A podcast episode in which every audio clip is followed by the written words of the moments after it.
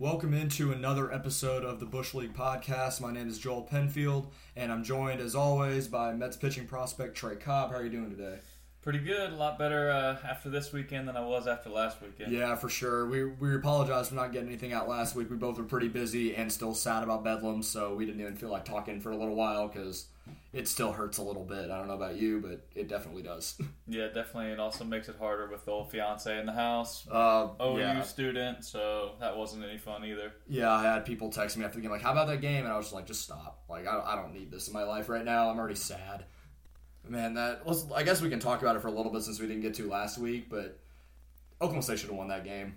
Yeah, they, really should have. Every, everybody, you know, was like criticizing stuff, but like going into the game, everybody just said, "I hope that we play aggressively." exactly, and that's you can't say that did. we didn't play aggressively. So No, just.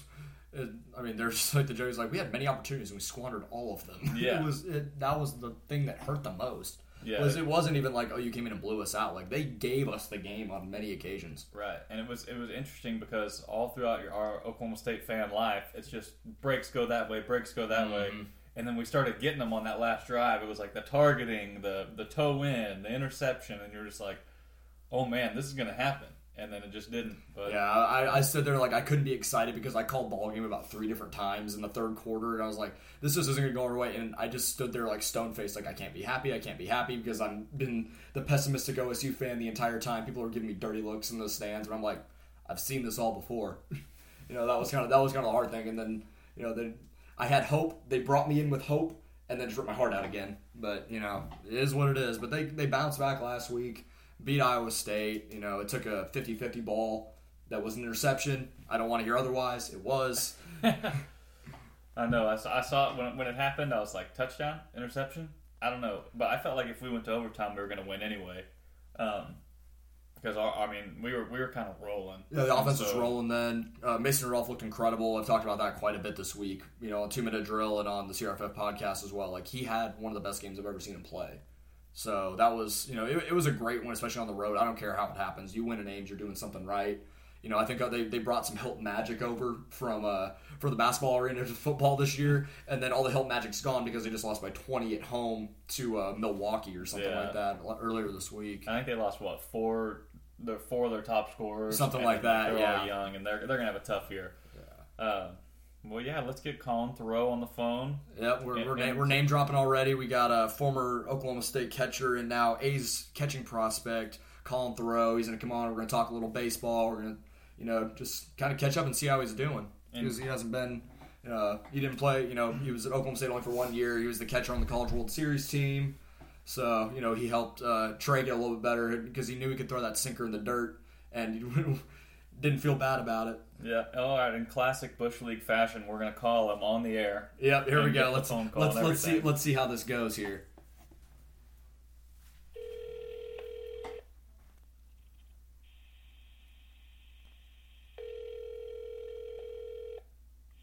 Got all the awkward silence, right? Hello. What's up? What's up, Trey? You're live on the Bush League podcast with Trey and Joel. I love that name. All right, man. So uh, for our you know slim audience, this is uh, catcher Colin Theroux, caught at Oklahoma State for a year, Bay Area product, California. Um, absolutely mashed in junior college. One of you know one of the top catchers in the country coming out of JUCO. Chose Oklahoma State, and we're glad he did because you know everybody knows about Donnie Walton and Thomas Hatch, but we don't get there without you, dude. So I'm glad you came on. Uh, just kind of go on and tell us what was that decision. I mean, what got you from the Bay Area to Oklahoma State?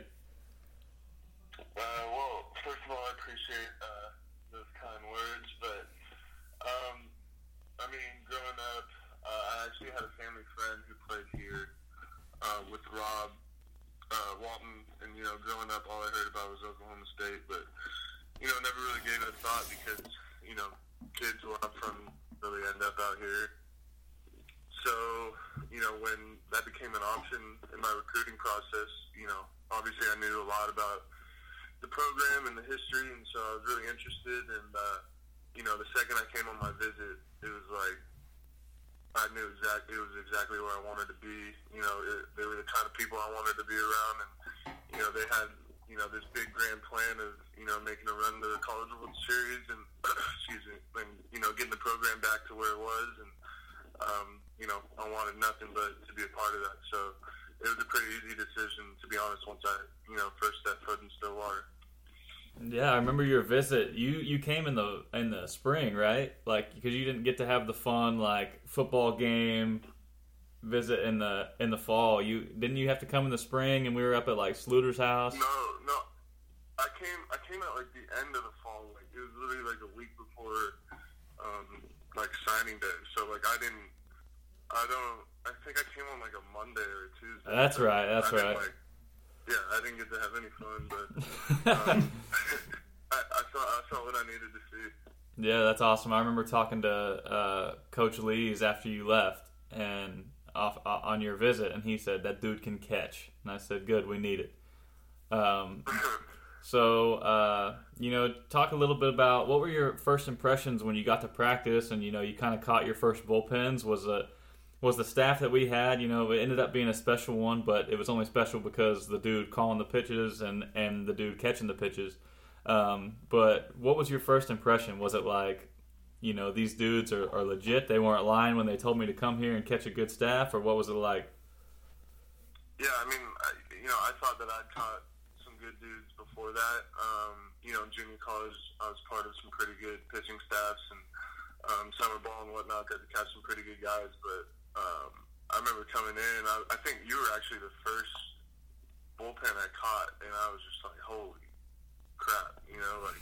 Nice save. Uh, nice save. And it was just, yeah, every dude that that rolled through the bullpen, I was just like, what in the world did I, you know, get myself into? Because we got stuff coming in at 95 and breaking all sorts of ways, and I'm like, you know, this isn't going to be a cakewalk, but it's going to be fun because uh, you know these dudes are going to get a lot of people out, and you know, I wouldn't, I wouldn't want to be a part of anything else. So it was, it was a little uh, of a culture shock at first, but you know, I was excited about it. I wanted to, you know, handle a staff like that.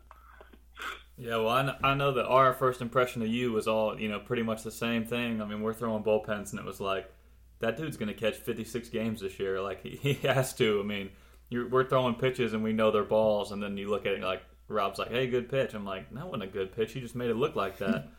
but uh, let's go a little bit into like the, the future of baseball and what it's looking like hitting. Uh, you have to love the like the trajectory of hitting what what's changing and everything because I mean you have you know some of the most power of any guy I've ever played with, um, and that's kind of where the ba- kind of where baseball's shifting.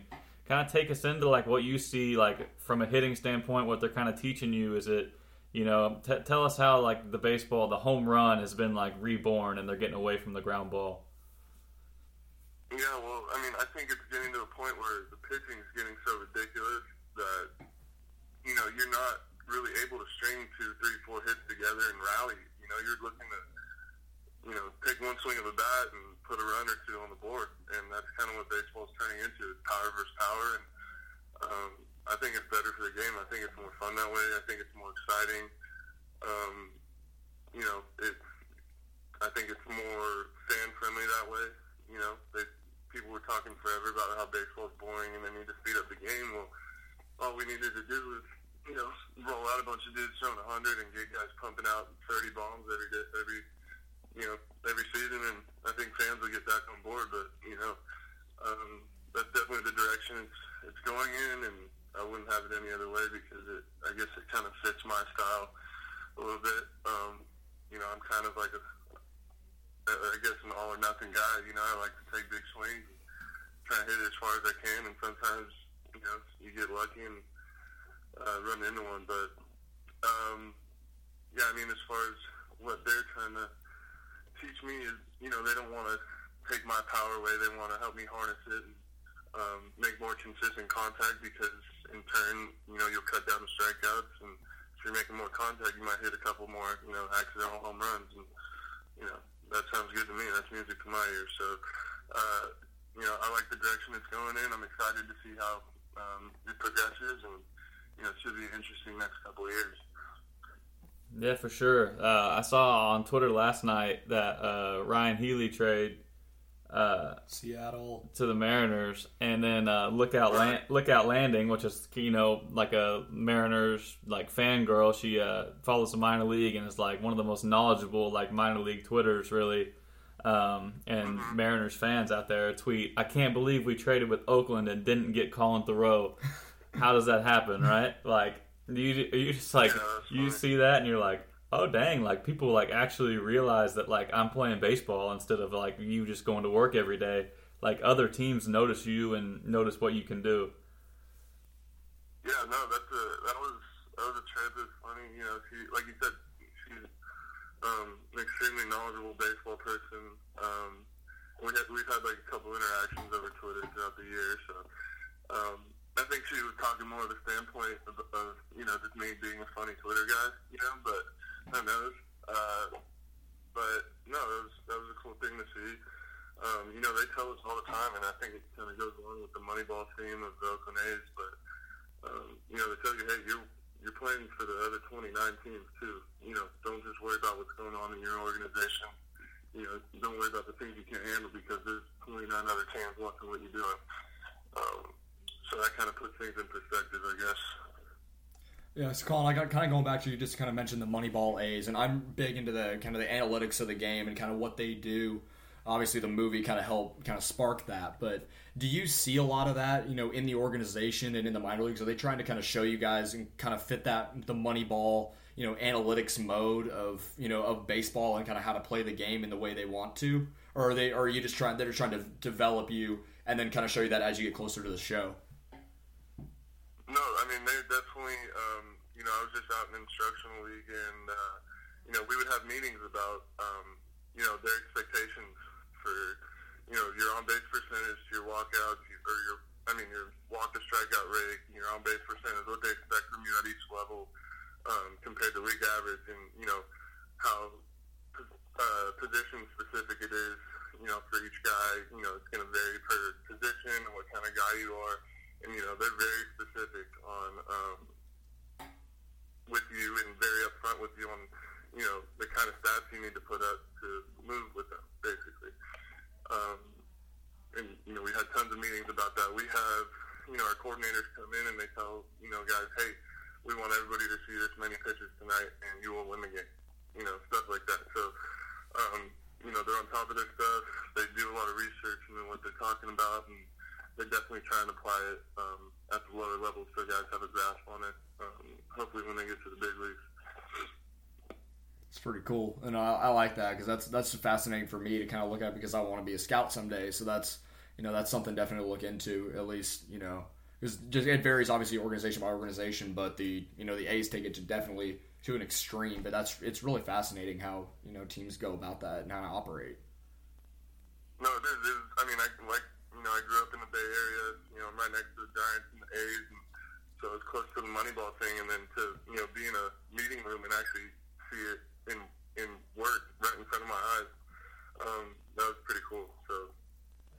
That's so you know in a brief sense, you know what was your first year of you know full season in minor league ball? You're in Belliot or Belliot or how do you how do you say it? You know I know it was a single. Beloit, Belly. Okay. So what what was that like? And you know, what was your you know kind of your first full season? You know, take take us through that experience. Um, I mean, it, it was definitely everything that I guess kind of the older guys told you to be prepared for. Um, you know, you're going to deal with weather in that league. You know, you're traveling all over the Midwest, Wisconsin, Indiana, Illinois, Iowa. Um, you're going to be dealing with weather, hot, cold, windy, thunderstorms. Um, you know, you're going to hit a lot of highs, a lot of lows, you know, it's a lot of games, 140 games, and you know, you're playing to basically get out of there and move up and play 140 games somewhere else, and then you know, hopefully play 162 one day. Um, but yeah, there's you know a lot of highs, a lot of lows, but I mean, overall, you know, it was a really good learning experience for me. Uh, you know, I learned how to take my body over that length of time, and um, so I think that was the best thing. I was able to stay healthy and show that I could be durable behind the plate, and you know, hit a couple home runs, and now I just got to hone it in a little bit. So, um, yeah, overall, I'd say it was a good experience for sure. All right. You got anything else, Trey? Yeah, I wanted to ask you. So I know that like what you know, one of my favorite memories and stuff are from my Oklahoma State career. So when you look back, I mean, you were only here for a year, but it was probably the best year you could have ever been here. Um, you know, we got to we were a part of a team that all year we kind of struggled, but not struggled in the sense of like a normal college baseball team. We struggled because we knew how good we were, and we didn't win every single game like we expected to. Um, but so okay, so take me through and see if I have the same thing. When when did you know that the team really put it together and that year was going to be able to make a run? And what was your favorite memory from your whole time at Oklahoma State? You know, baseball, non-baseball, whatever. I mean, to be honest with you, like, I mean, we always talked about it, and I noticed it from the first time I was in that locker room. Like, it was like, hey, you knew right off the bat, like, hey, this is how we do things here. If you don't like it, get out, and you know, because you won't be a part of this, you know. And I was like, hell yeah, I'm on board. Let's go. Like this, this team's gonna be special. And you were always telling me how, um, hey, we've had good teams here, but you know, this team's special. This team's different. Like we're gonna do something cool here. And so that was just always kind of the mindset. And I don't know, I, I you know, we had low times, but it was always, all right, we're close. You know, we're gonna break through soon. Um, but I don't know. We just showed glimpses of being great at all times. I can't really think of a specific time when I saw it happening, but I just knew we were all kind of waiting to break out like we did in the playoffs. Um, and then I guess I don't know. I don't really have the best memory. I, it's just I tell these guys all the time. You know, I live with Donnie and uh, Costello, and I tell you guys all the time that I'm jealous you got three and four years here. You know, so um, yeah, I don't know. I don't really have a specific best memory. I, I enjoyed my whole year here, so. Dang, that's that's pretty sick. I mean, I got my two favorite Colin Theroux memories. I had uh, number one is obviously the absolute bomb you hit at South Carolina. That, I think that ball's still coming down from orbit. I, that ball was absolutely crushed, and like I remember I was in the dugout, and we are like, "It's a close game," and I'm you know nursing like a one run lead on the road in this like hostile environment. It's like 130 degrees and then you just unleash on a ball, and I was like, all right, I can breathe. Like we're we're, we're good. Uh, so that one, and then just random three run bombs all day, and then you know we had we had a lot of uh, you know little mix ups uh, when you'd call a slider and I throw a fastball, or you'd call fastball and I throw a slider. But my uh, definitely the most interesting memory was we we're in the Big Twelve tournament, and you call slider and I throw a fastball and miss my spot and throw it in, and you're setting up out, dude fouls it straight back and hits the umpire in the neck oh. and just drops him in the Big 12 tournament. And the look that you gave me after that happened, I was like, oh man, he thinks I, like, I don't know what he's thinking. Like, I might have got squeezed before, and you're like, did he do that on purpose? Like, that, I think that was like the first thought. You looked at me like, oh my gosh, did he just do that on purpose? But yeah, so those are my two favorite Colin Theroux memories on the field. We can't really talk about my favorite Colin Theroux memories off the field. Um, we had some good. we, we had some good times. Definitely, many more to come. All right, man. Well, I know you got to get to lessons tonight. I'll I'll see you out there. Uh, I'm sure. But thanks for joining us. Yeah, thanks, Colin. We appreciate yeah, thanks it. for having me, boys. I appreciate it. I'll be. Uh, you just got a new uh, member of the podcast, so call me anytime. All right, sounds good. Thanks, man. Uh, take care. Gotta love it. You know, that, was, that was awesome. And yeah, I, I still think back about that home run that he hit, and because I just got sit, sat down to watch the game. I'd just gotten home from work, and I turned on right as he hits it. I was like, "Oh, okay, this is this is gonna happen." Yeah, well, he hit the most random, just you know, because he he struggled a little bit hitting that year. Yeah, but and so the, the run fans, into one. The fans just see the numbers and they're like, "Why is he in the lineup?" Well, every pitcher, if you asked him, "Who do you want yeah. to catch?" You're like, Colin Theroux every yeah, time. I, I, remember I definitely had that thought. yeah, know, and, it, not not even in a bad way, but just there were times when I'd see him go over three with the hat trick, and I'm like, man, what is he doing in the lineup? And then I'll go to the game the next day, and he blocks the ball in the dirt and just picks it out like Salvador Perez. I'm like, ah, oh, that's why. Yeah, you he, know, and, and you you got to have guys like that. You yeah. know, you may not. You know, there are guys that you have in the lineup, you know, that hit, you know, 320 with 30 bombs, but they can't field for anything. But then you have guys that you know may not be the best hitter, but they're gonna you know make the defensive play every time. Yeah, and he he's really incredible because he's a guy that is so good defensively that after the first bullpen he caught me, I'm like, that guy's a big leaguer. He's Oh, gonna yeah. he's gonna play in the big leagues, and I still think he is. And his swing is improving every year, so he never Yeah. had a bad swing. No. He was just, you know, he would just miss balls, and then like some, he'd go through a little struggle where he'd lose his confidence, and then he'd hit six home runs in like five games, and Yeah. then struggle a little bit again. So we all know it's there, and he knows it's there. And the more he works on, it, I mean, he hit like 17 or 18 home runs this year in a tough Yeah. league to hit home runs. Um, I think that he's going to be a guy that you see in the big leagues within two years, and then you know he's he, he could be a 40 home run catcher one day. That Yeah. is I mean, he's making definitely- big time money. Yeah, especially in the new age of baseball now, where you're talking about launch angle and you know all these different you know swing you know paths and stuff. I mean, it works for him, and he just has that swing path that you know he's going to run into one. He may you know strike out 170 times, but he'll hit you 25, 30 bombs a year. Yeah, and you you need want. guys like that, especially when you can be durable back there, and he's a big guy, so he can handle 162 games. Yeah, no problem. I mean, I mean he and and he's super clutch, and you can't teach clutch. you can't teach And, that at all. You know, he had an unbelievable postseason for us. An awesome Big 12 tournament. I mean, the dude always got the hits when you needed him to, Mhm, and that, you can't teach that. All right, so what to next? So, you know, do we want to do we want to go talk a little bit of base, a little little more baseball? But now that we're in the off season, we're getting into winter meetings and free agency, and we're about to see a ton of money thrown around. So, you want to go into a little bit of a free agency game? Yeah, let's do it.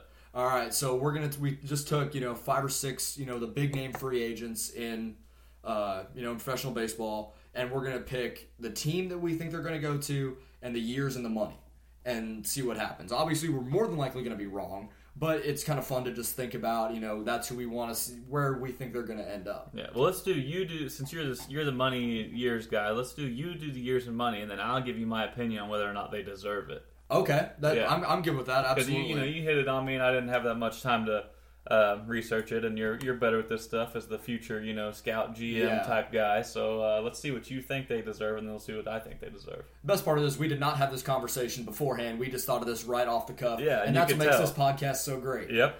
All right, so let's go into the pitcher first. Jake Arrieta, um, he's coming into his age 32 season. Uh, he's you know for this is the first big free agent contract he's really going to have. But for me, like if you're 32, you only got about maybe three good years left as a pitcher. But yeah, I think he's a Scott Boras guy, so you know he's going to get a decent contract. I'm saying I think he'll get five years, 100, and I think. I mean that's not even a knock on him. That means it's twenty million a year, and pitchers are going for almost twenty five to thirty now.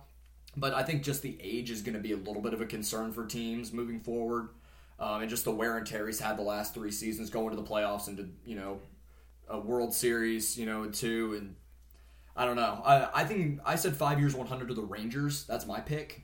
Um, I, I think they're going to try and obviously the Rangers are still kind of in a rebuilding process, but if you have Arrieta and Hamels there, you know that that's a decent team, and you can you can build around that.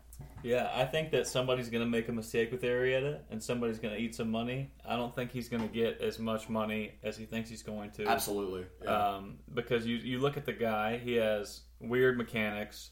You know, given he's a physical freak and he's Yeah. in, incredibly flexible and a talented pitcher, but he's 32, and the past has shown with these guys that have these weird, funky deliveries. Like Weaver, like Weaver was throwing 95 nasty, just like 82, Arrieta, and now five years 82. later, yeah. Those guys, when they get older, their body can't repeat that crazy delivery as much. He's gonna, and especially if he goes to a place like Texas, he's gonna be hot all summer. It's gonna wear on him. He's gonna, you know, he likes the cold. He never wears sleeves, anything. Um, personally, I think that he's gonna go to a place where I think if Texas's stadium was done He'd by the there, time yeah. he would go there, I think he's gonna go to a place where he could go a controlled environment where he doesn't have to move his family a lot. I could see him going to Milwaukee. I mean, Okay, I saw that was another team that was interested in him. Same, yeah, same and I, division, and, and see that, makes sense for me. You know, he's comfortable with the division. He's comfortable Right. with the travel that they're going to have. He to wants to hit. He wants to hit. He's going to be. In the, he wants to be in the National League. I feel like Texas would be nice because he's close to his home and where Right. he grew up. But Milwaukee for him, it's not that far of a move for his family, and he can hit. And he's in a controlled environment every time he plays a home game. And um, you know they're they're they fit for me perfectly for him. Um, I know a lot about Arrieta because I'm a Cubs fan, but not the other guys really Right. uh, money wise. But the, the Brewers fit for me for Arrieta because the Brewers seem like they're just ready to make a mistake. Like they're like, okay, we can compete now. We got the guys. Let's go get a big free agent. let's go get the guy that throws really weird, that's had an inconsistent career, and let's give him a lot of money. Yeah. And he's going to go there, and he's going to be good for one or two years, and then they're going to be Yeah, paying an him. albatross for contract. Yeah, then he's going to be. They're going to be paying him, and he's not going to be good anymore. And he's going to have a four ERA, and you're giving him twenty million a year, and you're like, what are we doing? But um, so I could see that happening with him. Yeah, I, I I think he's a great pitcher, but man, when you throw across your body like that for so long, it's just not. It's not. He's not gonna be able to sustain it. I think he's a great pitcher, and obviously he had that incredible year in 15. Like that was otherworldly what he did. But then he's regressing. I mean, he's I mean he's still a three five ERA guy, which there's nothing wrong with that. That's solid in the major leagues, but for the expectations and the capability that he has, he hasn't necessarily lived up to that in the last two years. And I think even his ERA for a while in uh, this year was in like four four. So you know he had that really good stretch again in the second half, but I just don't know if he can sustain it for a full full season, you know, thirty starts. But Yeah. we'll see. Yeah, You know, we'll see. yeah, I think I think go. I think Texas. Will, I think Texas will throw the money at him, but I think Milwaukee would be a good fit too. I, I that's a solid pick there. All right, next thing we're gonna go to Eric Hosmer. We got three Royals coming up here. Obviously, you know the core. That's your guys. Yeah, those are my guys. yeah, um, you know, watched all of them. You know, coming up to the major leagues. So you know, it's been cool to see their progression. And you know, they're going to leave Kansas City, and that's going to hurt because the Royal the Royals about to lose 95 games the next two years. But you know, I'm, I'll still love those guys. I mean, they were great to the city. They brought a lot to the city, and now they're doing what we all thought they were going to do. They're going to go and make money somewhere else. Um, Eric Hosmer, the first guy. I mean, he did exactly what you need to do in a contract year. Had you know, I think right around a career high in batting average, career high in home runs. You know, his RBIs are solid. Another Gold Glove, and this is third or fourth. Silver Slugger. I mean, he did every. I mean, his pay. You know, what teams are going to pay him just kept going up as he kept racking up these awards. Um, Boston needs a first baseman. Hanley Ramirez is just a defensive nightmare. He has been since he left Miami. Um, I think they'll make him a full time DH. I think Boston's going to go and they're going to they're going to throw a ton of money at him because they have the market, they have the, the payroll, they can they can handle it. I and he's going to get eight years. You know, he's twenty six or twenty seven. You know, I think I think he's fully capable of getting that type of money. But I'll, I'm going eight years, two hundred, and I think that's definitely overpaying him. But someone will throw the money at him for it. Yeah, I feel out of the three Royals that are, you know, they're they're three kind of core guys um, that are leaving this offseason. Um, he's the one that you're like, okay, this dude is an absolute star, right? So he's going to be, and, and I worry about Cain and Moustakas. Are they big market stars or are they small market stars? And you look at Hosmer, you know, he's got the looks, he's got the, his style of play, you know, and you pay with him, you pay for the glove, and then you hope his bat stays consistent because that glove stays consistent. Absolutely. And so, I think Hosmer's deserving of you know max whatever whatever he can get, go for it. Uh, you know, and he's gonna he, he's gonna fit well with any team that he goes to. But I you know I like him in, in a big market and or, or a big profile division and stuff like that. I think that he'll thrive. Yeah. Originally, I was thinking New York, but I think they're going to stick with Greg Bird. I think that I was thinking New York when he was still kind of a question mark, but he came back on in the postseason and just killed it. So I think I think he'll end up going to the rival. The reason I thought because everyone, you know, he has power, but obviously he's been kind of handicapped with that being in Kansas City, and he still was able to hit 25. I can only imagine what he'd do in a short porch. So either you know the Yankees would go and get him because they know, oh, this dude's gonna hit 40 home runs down 314 down the line Yeah. and then still provide you Gold Glove defense. But I think he'd have a good year in Boston. You know, he can he'll wrap ball around pesky pole, you know, twenty or twenty five times during the season, and I think he's gonna be he's gonna be a great player anywhere he goes. I don't really see him falling off, you know, until maybe the end of his contract. But even then, he'll still be a solid solid major leaguer. Um, next, Mike Moustakas. He again kind of did what Hosmer did. He had a really good year in his contract year. Finally tapped into the power that we've all been waiting for um, as Kansas City fans. You know, he he that was all we heard about him was this guy's going to you know 30 35 homer power and it took until this year to really find it now granted last year he probably was going to you know hit around 30 to 35 but he blew out his knee in april and that was the end of that um, but I, I really think you know he's still a solid player he's not going to get hosmer money he's a little bit older defensively he's solid but he's not you know the same you know fantastic player um, you know consistently that hosmer is he still will strike out quite a bit He'll hit into the he's going to ground out into the shift quite a bit, but he'll still run into one. Provide you a league average defense. I'm I think he's going to go back home. I think he's going to go to L.A. Um, not the Dodgers. the Dodgers got Justin Turner. I think they're good there, so I think he's going to go to play for the L, the L.A. Angels. And I think five years, eighty-five is about what he. You know, I think that's what he is going to get for now because he's kind of limited defensively. You know, he's put on a little bit of weight the last couple years, at least we, that I've seen. And but he'll he'll still hit for power. Provides another middle of the order bat for Mike Trout You know, you can, you can kind of protect him a little bit with him. Um, and I think Trout could even protect Moose at times, especially if he gets on high. Because he hits home runs in bunches. You know, he'll, he'll go for a three week stretch where he won't hit one, and then he'll hit eight or ten in a four or five game stretch. So that's that's kind of where I'm thinking with him.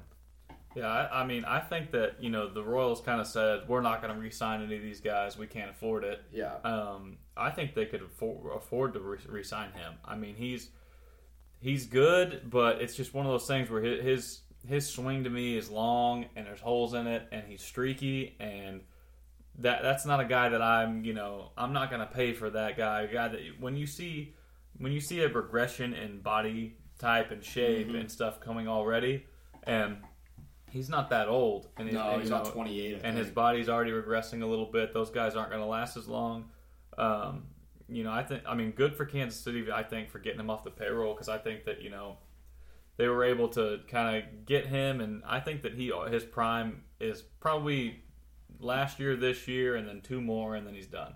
I think that he'll body his body's going to regress. I could be wrong, but that's just kind of what I see when I watch him play. It's just like it's a guy that every time he hits one, I'm there, there's the guys where when, when they don't hit home runs, I'm like, how'd they miss that? Or like, Mm-hmm. or you know, it's like you're shocked that they didn't hit a home run. Like when you watch Trout and he like strikes out, you're like, what just happened? Right. But when I watch Moustakas and he hits a bomb, I'm like, what just happened? Like I feel like every time I watch the Royals, he struggles, struggle, struggle, run into one, and I mean, just the type of type of player I uh, you know I like that that guy doesn't fit my lineup. Um, so I, I mean, I think the Royals should either you know good for them for getting him off of them off their payroll, but you know if he doesn't go to the Angels, he could he could stay home and. and I mean, it, it- I think that he'll test the market, realize maybe there's not as much out there as he thought there Alex was. Gordon a couple And, years ago, yeah. but then again, that was an awful, awful contract the Royals threw at him. So Yeah. I'm not, I'm not even gonna get into that because I'm still angry about it. Yeah, I mean, I think he's going to test the market, see what they have, and then realize it's not as much, and then he's going to maybe go back to Kansas City. Yeah, the, the only thing is, I mean, there's there was this talk, at least at the beginning of free agency, that the Royals were going to try and throw the money together to re-sign a guy like Hosmer or a guy like Moose, but he's a they're both Boras clients, so there's you know there's no way they're going to stay in uh, in Kansas City. That that once I found out that he, Moose was, I went, oh, he's going too. Like they're all going to go. I, I just don't foresee the Royals trying to re-sign any of them. They're gonna they're gonna budget it for a few years, rebuild the far, the farm system, and they're gonna have another run in about 2018. I think. I bet. I bet. You know. Oh shoot! It is 20, 20 I, I 2020, 2021 maybe. Yeah. It- It's going to be a few years, I think. Um, I don't know. I was thinking in terms of 2015 and on, but yeah, it'll be a while. Uh, next guy, another the final Royal here we had Lorenzo Cain. Really good defensively. He's a decent hitter. He'll run into one every now and then, but you know you're signing him for the glove and you're signing for the fact he'll get on base. He's not a big RBI guy. The Royals put him as a three hitter for a while, but he's just not a run producer, and there's nothing wrong with that. He's a table setter. So I think you put him as the one or two hole in your lineup, he'll steal you 25, 30 bags. He's going to play great defense. He's going to get on base, and he's going to you know score runs for your team. I, you know, and he is 31. I think he's going to start to regress at least with the bat here in the next two or three years. So I don't think teams are really going to throw a ton of money at him like they would have maybe in 2015 if he had decided to go and not hit arbitration. So I said four years, 65 uh, for him, and I think he's going to end up in San Francisco. They had one of the worst defenses, defensive outfields in baseball, and I think you put him in that big ballpark. He's going to go, and that's a giant center field. He played a giant center field in Kansas City, and he was able to run just about every ball down. So even if you hit it in triples alley, he might go get it. And I think that would be a good fit for him. You know, still a, you know a decent market. Not I don't think he's a big market star, but San Francisco is still a big enough team and a big enough fan base, and I think he would I think he would fit in pretty well there. Yeah, I like that a lot. I like I like I like Cain a lot. I like watching him play. I, I like the speedy guys that can also run into balls. Um, and anytime you see a commitment to defense, I really like that as a pitcher. Yeah, absolutely. Um, and I, I was thinking the same thing whenever you brought his name up. I was like, that dude would fit perfectly in San Francisco. Like Yep. those people are the same way. They're gonna love a commitment to defense. You know, you think about like the big name guys there: Buster Posey, elite defensively; Brandon Crawford, elite defensively. Hunter Pence is pretty good too. Yeah, and so you add him to the. I think he'll be a star down there. yeah, I I think it'll be good. As much as I hate it because I'm still bitter from the 14 World Series, but yeah, I think the Giants would be a good fit there. Uh, next guy, JD Martinez. He's kind of come out of nowhere at least the last couple years and just started hitting bombs. When you hit behind Miguel Cabrera, you're going to be a good player and you're going to learn how to hit. And he goes to Arizona at the trade deadline and starts mashing baseballs. And he, you know, kind of he was going to be a pretty good free agent name, and now he's just, you know, exponentially brought up the money he's going to be able to bring in. And recently, he fired the agent he had before and hired Scott Boras into his free agent year knowing that he's going to get a lot of money. And right now, I've I read a couple articles that's saying, you know, he's in, he wants seven years, two hundred ten million, and that's a lot of money for a thirty year old outfielder that can't play outfield. But I think some teams are going to give him that money because we're in the new age of baseball. Home runs, you know, they're great. We don't care if you strike out. We just want you to hit home runs. And the team that needs a guy in the outfield that can hit home runs is St. Louis. And I would not, I don't want to see him go to St. Louis, but I think they'll go. I think they'll give up Grichuk. I think they're almost ready to give up on Grichuk. They sent him down to the minors multiple times this year. He hasn't necessarily been able to figure out. I think Piscotty's pretty good. I think they'll keep him in right field, but I think you can put JD Martinez in left field there, and I think he'll hit you know 30, 35 there in that stadium. And I think I think he liked playing in the National League. You saw that a little bit when he went to Arizona.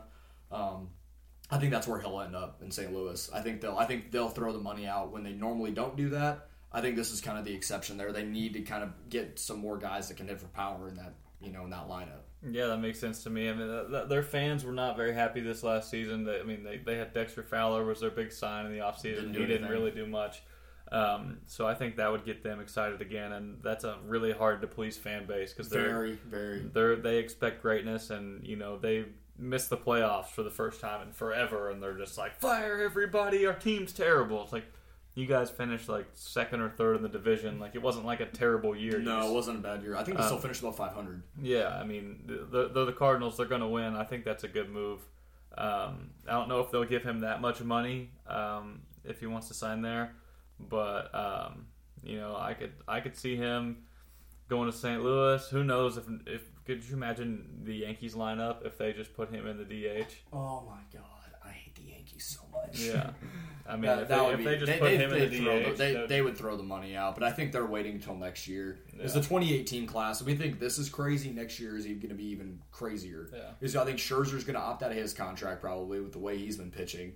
Because I think he has an opt out clause after three years. He'll hit free agency. Josh Donaldson will hit free agency. Manny Machado hits free agency. Bryce Harper hits free agency. Yeah. And then Trout hits free agency, I think, in 2020.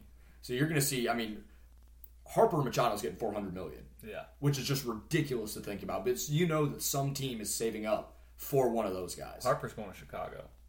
I, I've heard that, and I that would not surprise me, and I would love it. I don't want to see him go to New York, Yeah. even though I know he wants to go to New York. I, Yeah. I've heard Chicago's another spot for him too. I think I think Machado will end up in New York. They need a third baseman. Yeah. I, I think you. I think that's where he'll end up. But that's that's time for you know another day. The last guy that we thought of, um, he's a guy that's coming over. Hasn't played in the major leagues yet, but he's another Japanese product. Shohei Ohtani played. You know, he's a pitcher, uh, designated hitter, outfielder. For those of you who don't know who he is, and he is you know equated over there to being like a Babe Ruth type player. Like he is a transcendent type player, is what everyone is talking about. Even major league scouts are saying this this guy is special. And when you're hearing that, teams are going to throw out money for him. Now, the interesting thing is he's 23, and with the new international rules, you can't, you know, sign a guy for an exorbitant amount of money and have like the Yu Darvish type of, you know, posting, you know, fee. I think the Rangers paid 65 million just to talk to him. You can't do more than 20 million now. So now it's okay. Which team does he want to go to? And from what I've been reading about Shohei Ohtani, he doesn't want to go to a big market. Now, obviously, Chicago, Chicago, New York, LA, they all want him because he's just that good of a player. But he wants to go to a smaller market where he can just play and not have to worry about the big media hype, which I respect. You know, he's not just chasing the money. He actually wants to go somewhere and just play baseball. And one team that loves their Japanese players is Seattle. And I'm a Seattle fan as well as Kansas City, so I would be very, very excited if we can get Ohtani.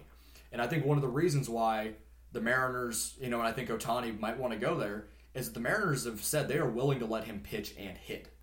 Now, they have a lot of money tied up in Robinson Cano. They got a lot of money tied up in King Felix, but I think they'll be able to get together twenty million to uh, to be able to sign him and at least talk to him and work out a contract from there. In two years, then they probably they'll be able to re up because Felix will be at the end of his deal. Cano is probably going to retire here in the next three years, so you're going to have that. Um, they actually the Mariners made a deal earlier today. They traded away one of their um, one of their reliever prospects, uh, Thyago Vieira, to the White Sox for international money. So they're able to start putting together money for the international prospects so they can go and talk to them. So to me, that that's a sign that the Mariners are serious about trying to go get him. Yeah, and, it makes sense because you know Ichiro is a legend here. Yeah. I mean, he's a god in Japan, Uh, yes, absolutely. and so you know he grew up watching Ichiro Right. playing with the Mariners. So it, it, it's it's different because you know the cultures are different, so the respect is different, right? Mm-hmm. So maybe you know maybe I, I'm not really sure how they're respecting and, the, and their culture works, but I know ours is like. Wow, like so, say like I love Derek Jeter, I want to be a shortstop, just like Derek Jeter with the Yankees. Mm-hmm. What if you know he could be like, well, Ichiro's my favorite player of all time. I don't want to go to the Mariners because I want his legacy to be Right. I want the Mariners to be that. his legacy. Um, you know that it could work that way, or he could just be like, "I want to go to the Mariners because Ichiro's there." Yeah. um, And but they do have a huge, huge Japanese following. Every time you watch a Mariners game, there's like Japanese like Everything, yeah. advertisements Well, And the everywhere. interesting thing is, he also kind of mentioned he wants to play in a smaller market where there's a Japanese population. So, like San Francisco, San Diego, Seattle, right on the coast, right there, are three markets where that fits kind of what he wants. So, I, I could see it, and I, I think it would be awesome, and it would definitely be an experiment. And the Mariners are, I don't know what they're doing, whether they're rebuilding or whether they're still trying to go for a championship run. They've been one year away for the last like four years. And I've been hearing that as a fan, and I'm like, okay, just decide. You know, go make a big splash and try and, you know, try and go for a postseason run for the first time since I was five, or just rebuild, tear down, and try and build again like you, you did a few years ago. But I think Ohtani would be an excellent experiment for either one because you have a guy that can pitch, and then he's also going to hit for himself and play a little bit of outfield. So if they do that, I think the Mariners will try and go to a six man rotation. I think that would that would be the way to do it because you have James Paxton, great pitcher, can't stay healthy. King Felix, he's getting older, can't stay healthy, and you need him for at least twenty starts a year. So I think the Mariners would probably try that six man rotation and just build around him and see what happens. yeah, it, would- it, would, it would be the great baseball experiment. Yeah. It would, and I'd be fascinated to see what they do with it. yeah, it'd be interesting for sure. Um, and then the last guy, he's not a free agent, but you know he's going to go somewhere else. Giancarlo Stanton. The Marlins, Derek Jeter's their owner, so they're trying to completely rebuild, tear down, get shed payroll. They said they're trying to get around 90 million, so that means shedding the contracts of Stanton, D. Gordon, Martin Prado are the three. You know, the three guys are trying to get rid of so they can get down to that 90 million. And Stanton's obviously the big name, and I think he's going to be traded. I, I, I don't see any way that he stays in Miami, and I want to see him go to a contender so we can watch that power bat in the postseason. And to me, the only team that really, and he said he doesn't want to go to the Red Sox, doesn't want to go to the Cardinals because the thing people forget, he still has no trade clause on that 13 year contract. That he's this he, this will be the fourth year of that. And to me, I think the only team that really fits that he could go to is the Dodgers. I don't see I don't see I don't see him going to New, to the Yankees. I, I just I don't see that even though he would hit about 85,000 home runs in that stadium. I, I think he'll end up in LA. He's from that area. And I think they'll make the trade for him. The Dodgers have the farm system and they have the money. And I think that that fits perfectly. Yeah, I mean, I, I, don't see why not. I, I think that Derek Jeter's got gonna get them rolling in the right way. I think so too. Um, you know, because obviously those three dudes that are like their organization, you know, they're not getting it done. no. They're, I mean, you, you it's like it's like in football when they sign like a bunch of te- bunch of teams like sign like wide receivers and running backs. And you're like, well, if you don't have an offensive line, what are you gonna do? You're not going to do anything. And it's the same thing with the Marlins. Like, sure, they can hit, but they don't pitch at all. Right. And so they need to go out and get some young pitching. Um, and so I, I could see them trading the Dodgers and then getting a big time bullpen arm from Yeah. the Dodgers, and then you know a couple young, a couple young starters. That I, I think really Julio like. Urias would not be out of the question Yeah. for them, and he he could be that frontline guy that the Marlins need. And he's a special pitcher. I've watched him. I watched him in Oklahoma City when he was on a rehab assignment, and man, like he had ten strikeouts in five innings, and I mean he made it just he made, these guys just look stupid. Like he's a great pitcher, and he's only twenty. Yeah. I, I don't even think he's twenty yet. Yeah, so I could see like a, a trade with him and then a big bullpen guy. And Yep. They got uh, what's what's his name, Walker Buehler. I. Oh yeah. The dude throws a 100 Mm-hmm. But no, the now hear me out on this one. This will never happen, but I just want to see it happen. They're trying to you know market baseball to hit home runs. Just tell like have Rob Manfred call the Marlins and say, hey, trade him to the Rockies, Yeah. and then you put him in that stadium for 81 games of the year. You will see about 100 home runs from him. Yeah. Now I think that will never happen, but I would just love to see that because I think that would be incredible. That would. Yeah. Because you put him in that lineup, and you got uh, you got Charlie Blackmon, you got Nolan Arenado, you got Trevor Story. You know, Parr is pretty good. You know, you Mark Reynolds, and you just put him in that stadium and just see what happens. Yeah. That, that, see, and if I'm a big time home run hitter, I'm like, trade me to the Rockies. absolutely. You know, why, why would I go to LA when the ball doesn't travel there at night? And Yeah. we play a bunch of night games. Like, send me to Colorado. Yeah, exactly. I think that would be that would be crazy and that would be fun. Also, my friend just texted me and said the because the Royals gave their uh, the, the qualifying offers to those guys, and Moose and Haas declined it, obviously. Yeah. So we know that they're going to go free agency, and then we'll see what happens from there. But breaking news, there we go. There we go. All right, so what to next? Uh, let's talk a little college football madness and what what needs to happen for Oklahoma State. Chaos, just chaos everywhere, please. Every every just everything happen. Right, and so and, and so you hear like chaos everywhere, right? But that's almost what doesn't need to happen for Oklahoma Yeah. State to make the playoff.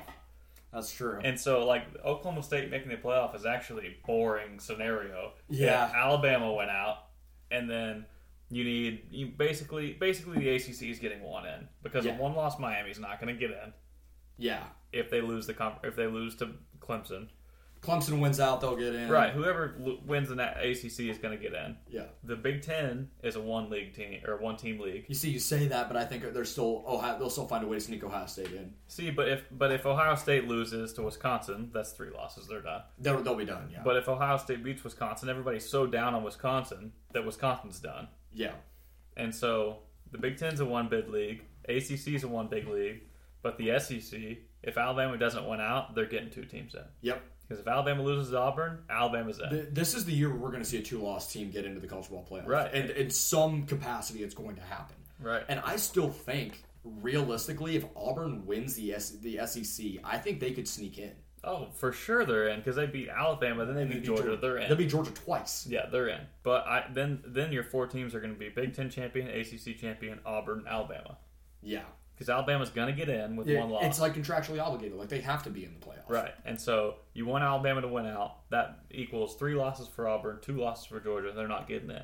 The Pac 12 is a disaster, Yeah. right? So you need USC to not win the conference because everybody everybody's so down on the Pac 12 except the media loves USC and the College Football Shocking, Playoff Committee shocking, loves USC. right? So USC gets one more loss somewhere, they're done. Yep. So we can hope for a Washington or And Washington then- State to win the Right. win the Pac-12. Right. And if USC's done, they're not no, They're- no they're out. nobody from the Pac 12 is getting in. And that means a Big 12 champion is going to get in. Yep. Because if you win the Big 12 championship game, you have two losses. Yep. And So- you got and one of those teams is going to get in at some You point. have two losses or one, that team's getting in. Yeah. So that's See, all now, that has the to thing is, we would we would sneak in as the four seed. That means we play Alabama, which means I won't watch the game because it'll be over in the second quarter, which is just terrifying. I mean, just playing Alabama is just a terrifying proposition to begin with. I- I- Isn't that crazy though? That like the only thing that really needs to happen for Oklahoma State to have a chance is Alabama went out. Yep. That, that's crazy. I and mean- to think there's still a chance after all the chaos that's happened with Oklahoma State this season that they still have a I- they still have an opportunity. Yeah. Now, a lot of this hinges on this weekend, Texas Tech and TCU, and Darius Anderson's out. Kenny Hill's probably not going to play, or if he does, he won't be 100%. And their leading tackler is a linebacker. His name escapes me. He's out for the season. Weird things happen in Lubbock. This could be a game that it could be an absolute trap game. Yeah, I mean, I think that like I'm worried that we're gonna all watch that game at 11 a.m. and be rooting so hard for Texas Tech. It's gonna be a heartbreaking Saturday, Oh, absolutely. right? Because we're not gonna have our normal one trip to the ER Oklahoma State game. We're Yeah. also gonna combine that with a Texas Tech ER game. And now we're going to get to feel like Texas Tech fans, and they don't feel good because they go up four touchdowns and they're still like, "Uh oh, when's, The- de- when's the defense collapse going to happen?" Absolutely. See, it's one of those weird things. Like I've said for a long time, and I've said it all season. I don't think Kenny Hill is very good, and I think if Texas Tech comes out and absolutely punches them in the mouth, and goes up two quick scores, that game could go sideways really quick for TCU. Yeah, TCU is built to play with a lead, and when they don't have a lead, they can't play football. You Sounds saw familiar- that. You sounds saw familiar, that, doesn't yeah, it? You saw that at Iowa State. You saw that at Oklahoma. As soon as they're down, it's over. Mm-hmm. And so, I think you, you get like a long touchdown from Shimonek to Keke Coutee, and then you get a three and out, and another score. I mean that that could get, it could go sideways really quick. yeah, and I'm and I'm, I, all I'm worried about is that we root so hard, and Texas Tech comes through, and we drop the game to K State. See, I don't think that will happen. I, I really don't. I don't I, I mean, so I either. absolutely see a scenario where it could, but I think Oklahoma State's so motivated right now, especially after winning that huge game against Iowa State, that no one, even in the media, really thought that they were going to go in and win because of how you know people think. Okay, Iowa State's actually not that bad, and they're they're not. They're a good team. Yeah. But that's still a huge win. I think they're definitely motivated because they know what they need to do, and if they get it done, then other things can happen elsewhere. And they'll, they will announce that game. If Texas Tech ends up winning that game, they'll announce that at Boone Pickens Stadium, and that'll be right around kickoff. You know, middle of the first quarter, probably, when that gets announced.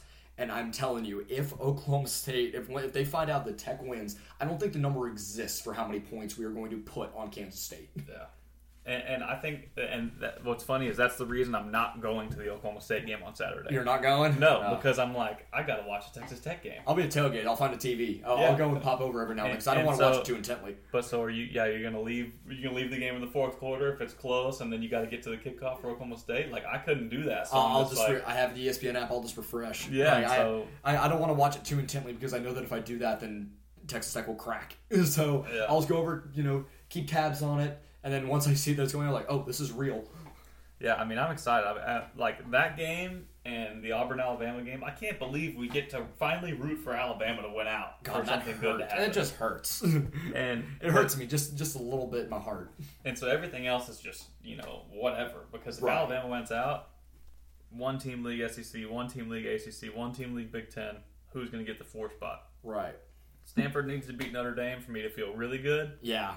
And I, Um, that would not surprise me if it happened. I think Bryce Yeah. Love's gonna be able to run all over him. I Yeah. think. At least I hope because I, I was pretty high on Notre Dame. I thought they were actually gonna be a decent team, and then they just the turnover chain just Yeah, destroyed them. Which, by the way, the turnover chain is the greatest thing I've seen in college football in like the last like five years. Yeah. it's it's fantastic. It's so Miami. and and so like that what I'm hoping for is that Miami like runs through the schedule, throttles Clemson because Clemson looked elite at the start of the year and now they're kind of limping along. But Mm-hmm. some for some reason everybody's like they're great. You're like why? it's because they won the national championship last Right. year. People are still sticking with that. It's that's right, and they had just how college Deshaun football Watson under center last year, Yeah. and then now you have uh, so if Miami wins out and throttles Clemson in that game, which they could. Yeah, they're going to be number one. Yeah, I think so. I think you're absolutely right. And if we can get that four spot and we play Miami, and Miami doesn't have a good offense, No. they rely completely on the turnover on defense. We don't turn the ball over, Yeah, minus fumbles. Yeah. I think that plays really well for Oklahoma State. I think it could. I mean, absolutely. I would, I would love playing Miami. I think that would be fun. Because I, just don't. I don't want to play Alabama. That's the only team I Yeah. don't want to play. Anyone else, I feel okay. I think our offense is good enough to to make a run and play a, a solid game to win us a game. Because at the end of the day, we got to rely on our offense uh, to a certain extent. Like the defense is good, but we got to we got to score. Yeah. We absolutely and, have to and, score. And what this is all you know. This is all worthless talk if Oklahoma State doesn't win out. And that, like you think about this scenario, the craziest thing that has to happen is the Big 12 Mm-hmm. TCU has to lose on the road to a bad Tech team, and then Oklahoma State has to win Bedlam round two in Dallas, Yeah, where see, I we've never I- won in Jerry World. See, I th- but I think on a neutral side, I feel almost better about Bedlam than I do either when it's here or there. I, think feel so too. way better. it's not going to feel like Bedlam as much. exactly. And so I think that, that it'll feel like another nice. game. And how cool is it that no Oklahoma fan wants to play Oklahoma State again? Yep, I've I- I've never talked- felt that before. Everybody's like, we don't want that to happen. No. Yeah, I've talked to a couple of you fans. They said, "Yeah, we are terrified to play you guys again because you, we know that you guys should have won that game." And when an OU fan can admit that, you know that Oklahoma State should have won that game. Yeah. And, and I think it, it's interesting because obviously Oklahoma State has to play that game, and like we have to want to play OU because that's the goal Mm-hmm. Yeah. is to get to the Big Twelve championship game. But I legitimately want to play OU again because I, I, I do too. I know that I might actually go into cardiac arrest in about the middle of the third quarter when it's getting crazy, but I want to see it again. I really do. I mean, I loved it. It was just elite offense going against elite offense. The defense trying to just trip somebody and cause like a fumble or a third down Yeah. or something, and it just and it felt like every play was the game, which was so cool. Mm-hmm. I couldn't even watch. I didn't even watch the Chad Whitener interception. yeah, I, I didn't watch it because I just saw third and six. I said, I'm just going to sit down. Everyone else is stand up, and I said, I'll react with the crowd. And I hear everyone, I hear, yeah, and I'd stand up and I watch Chad White run down the 20 yard line. I just went, like, what just happened? Like, this is meant to be. And no, it wasn't. No, it wasn't. yeah, that was it was amazing. I think Chad Weiner could have scored, but he said he saw Baker Mayfield and said, "I'm just going to take this dude out." Did you Yeah. see that? He lowered his shoulder and just popped Baker Mayfield. and then Baker Mayfield got up and limped for attention, and Yeah. then, you know, he was fine. Yeah, I mean, I think that, and nothing would be sweeter than going into Jerry World, playing against Oklahoma, who's a lock for the playoff, and Yeah. then beating them. And Baker Mayfield's last, you know, meaningful game Is, is that? is that. And and oh, that would be sweet. I want to see us sack him like five times, just like I mean, we sacked him six. If you told me that. Bundage. If you told me that Baker Mayfield throws two picks and gets sacked six times, um, and we score fifty-two points, uh, ball game. we, I think we won by two touchdowns. yeah. Nope. Nah. Never has to Didn't be happen. easy, right? Yeah, why does Oklahoma State never make it easy? I know. Um, I'm so- almost I'm almost getting to the point with the playoff. Like I I've been saying like since I was you know in elementary school, I'm like there needs to be a playoff. Like you can't have the BCS. It's so biased. It doesn't work. And now I'm looking at the playoff like this is almost worse than the BCS. No, keep the BCS formula. Just add two teams. There's Yeah. nothing wrong with the BCS. There was all I'm fine- these. or eight teams. Yeah. You go to an 18 playoff. I think the 18 playoff would be perfect because you have the every conference champion. No one gets left out, and then you have the group of five as kind of the Cinderella. Just see what happens. And then you got two at large. Now the at large, that's what's going to get interesting because you know a conference is going to get two, maybe even three teams in. But at that point, like you know, at least when you have eight, okay, these legitimately are the eight best teams. There's going to be snubs, but I think when you have eight, it a makes things more interesting, and you have that one team that can't overlook the eight. You know that group of five team. You know Yeah. that I think that would be that would be fascinating. Like you have, you know, Alabama playing Central Florida, and Central Florida is not a bad team. They could sneak up on somebody. And I think that would be you would finally get like a true champion. Ohio State proved you needed the playoff in the first year when they were the four seed, snuck in and beat Alabama and then beat Oregon, who I thought was going to win the national championship. So you see that the playoff system works, but you just need to add more teams. I think the four team. Eh, I think this is going to be the year that proves okay, we need more. Yeah, I, I think that would be awesome. I mean, what, why do we have three, four weeks off between the last game and bowl games? Like, what are we doing? Right. And I understand that it's for practices and more reps and all this stuff, and it's for and, developing and, and for more team. money because it's New Year's. Right, and so but do it where you have one week off and then playoffs start. I mean, Right. I think that would be awesome, and then I could even do a six-team playoff where it's every conference champion and then the battle for the six. And I think that would work because you could give. Then it would still matter about who's number one and who's number two Because you get a buy. because they would get a buy.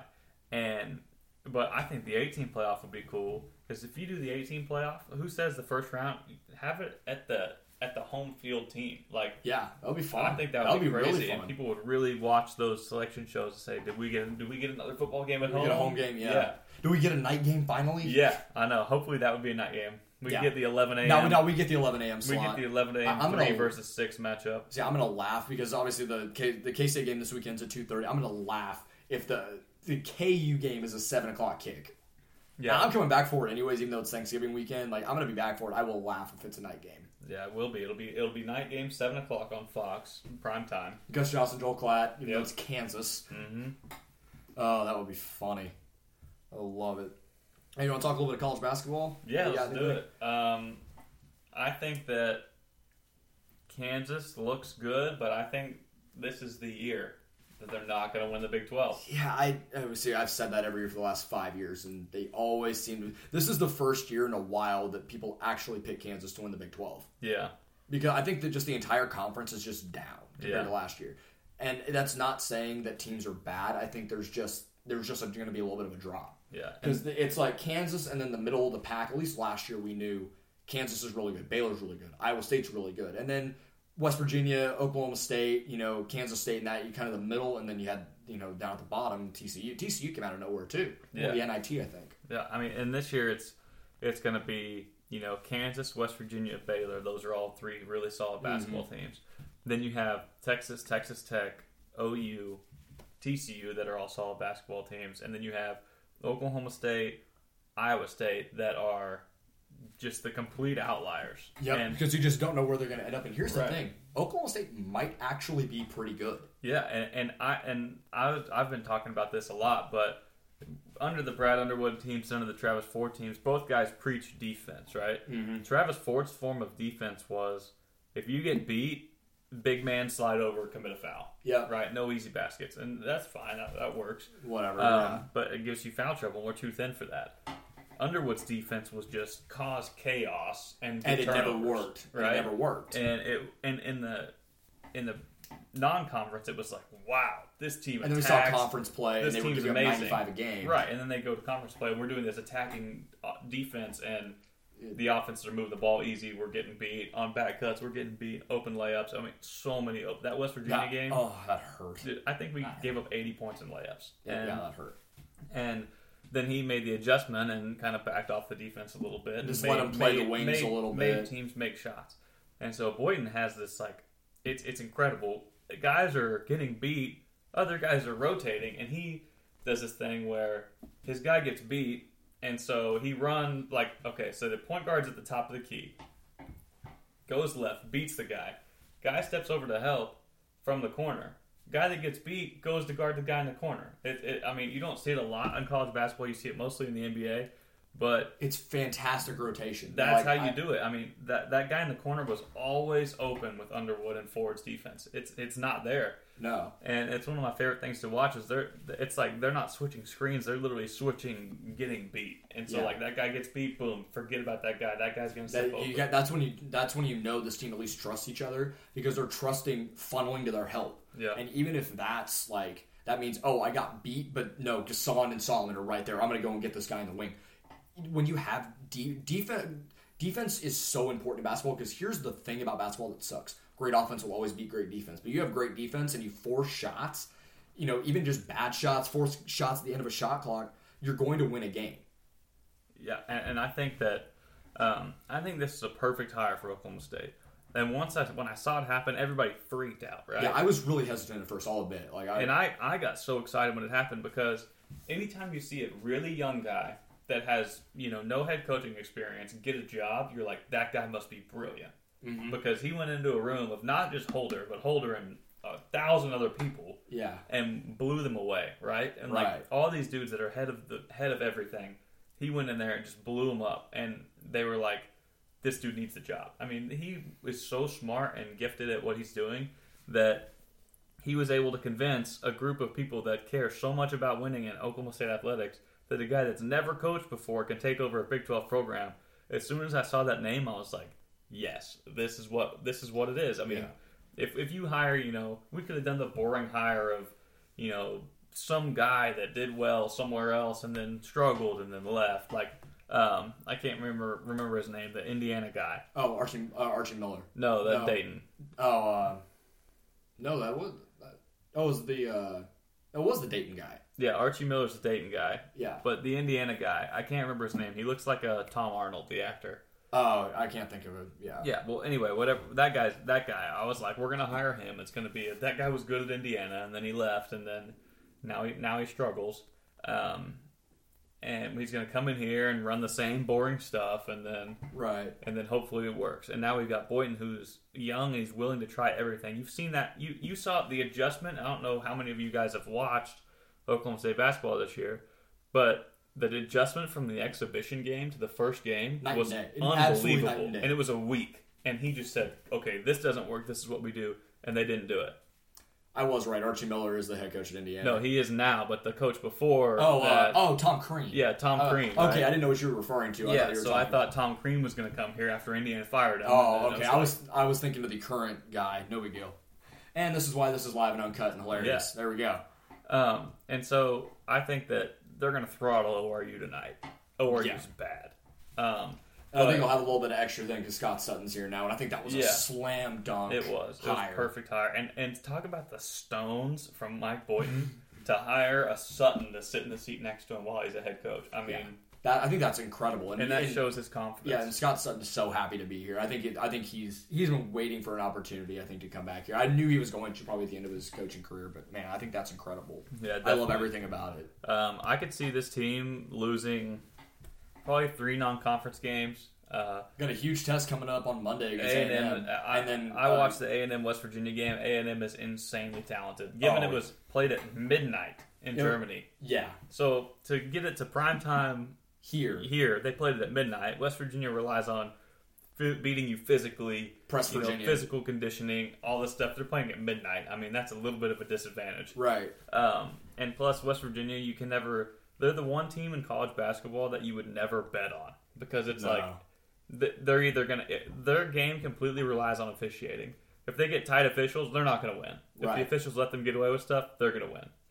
And so, but A and M looked elite. I mean, Wichita State's solid too. We got them in Stillwater. That could be if if Oklahoma State can put it together by then, you know, in a couple weeks, that could be a really good game. And even was- if Oklahoma State loses by you know eight to ten points, I'd still feel Yeah. pretty good going into conference play. and that was the game. Solid. That was the game last year that everybody said, "Whoa, we're good." We Right. went to Wichita State. We beat a bunch of nobodies. We go to Wichita State and Throttle rush them. them, and everybody's like, "Oh my gosh, what's going on at Oklahoma State?" Right. And you know, we get that game at home this year. Wichita State's a top ten team. They're playing well. Um, you know, I think it'll be close. I think Gallagher's worth about 20 points. I mean, I really I think really it is. yeah. Um, when it's at its peak, and hopefully it will be that game. Um, I think the A and M game Monday will be interesting. I'm really excited to watch it. I don't know if it'll be close. I don't know if we'll play well. We'll see. But I'm really excited to watch a meaningful Oklahoma State basketball game in November and see how Mike Boynton coaches in his hometown in Brooklyn. And Oh, yeah, I forgot um, about that. That'll be he- interesting. Yeah, he gets to go back there in his first year coaching, and you know he'll have a big you know following there, and I think that'll be an interesting game. And hopefully this next week we're talking about amazing Mike Boynton and the incredible Right. Oklahoma State turnaround already. So uh, Who do you think's going to be the biggest key for the team this season? I mean, obviously Jeffrey Carroll needs to be in the lineup. Yes. um, he he's I've the- heard he might come back next week. Yeah, he's the big, he's the. Big Twelve leading scorer, ret- returning Big Twelve preseason player of the year. I mean, he has to play everything that is designed through him. But I think the key to the team is Davon Dillard.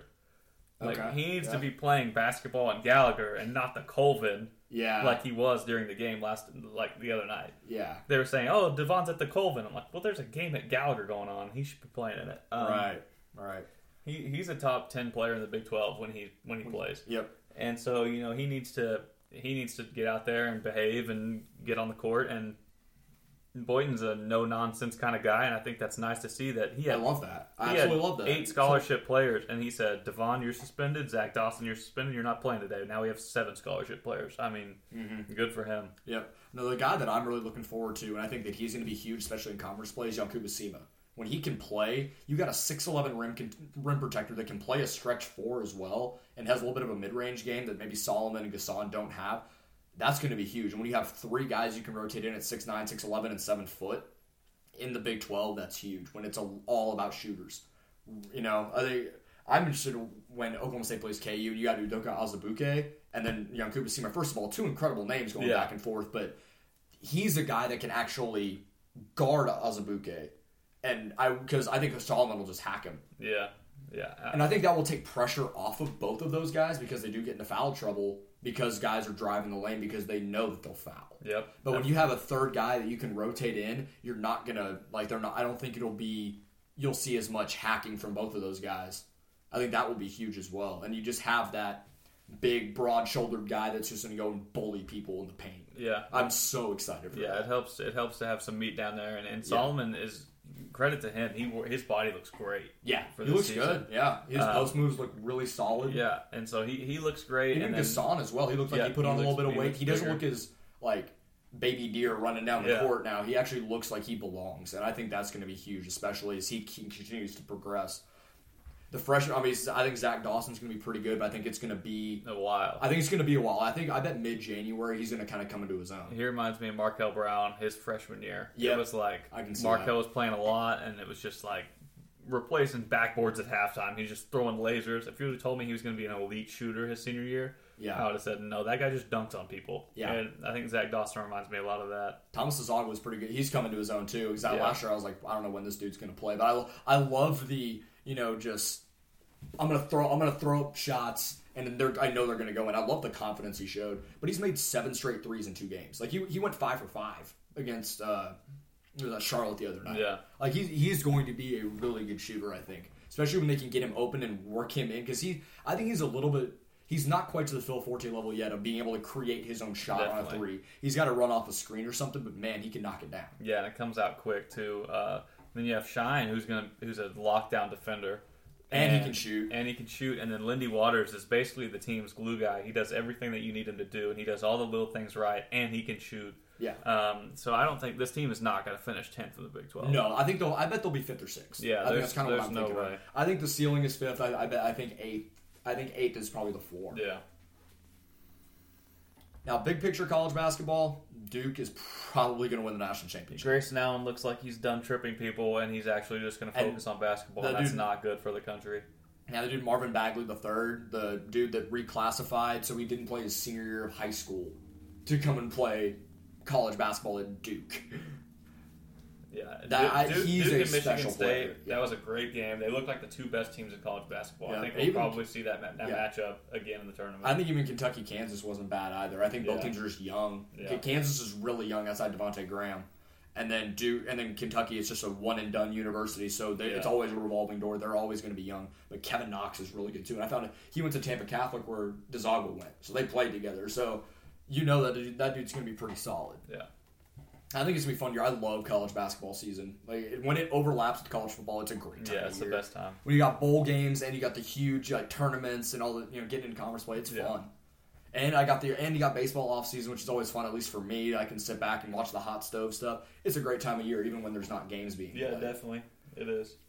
All right, well, I think that does it for today. Um, we didn't really do any ad reads in this one. We apologize for that. You know, that's kind of, that's kind of fun. Trey's been pretty good about that, but we were just we just got to talking on this one because we didn't do it last week, so we are trying to do play a little bit of catch up. But always be sure to go to buffettscandies.com, get some caramel corn, get some chocolate for the you know the family this holiday season, especially with Thanksgiving coming up next week. You got to have snacks around the house when you're watching the Lions and the Cowboys.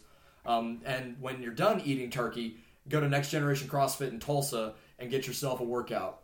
Tell them that you heard about them from us. You'll get a free workout and free muscle milk at the end of your workout. So be sure to check that out if you're in the Tulsa area. Anything else? Yeah, Buffett Candy, thank you for sending me uh, some caramel corn. Uh, I forgot to bring it on the show. Maybe we'll eat it and be really annoying next week. And No, then, like, sounds perfect to me. Yeah, chomp on the chomp Hey, on we, the we got to get ready for Thanksgiving because we know we're going to be eating a lot on Thursday. yeah, for sure. All right, well, that's all we got for today, and we'll see you guys next week. I'm Joel, I'm Trey. and we'll see you next week. Have a good one, everybody.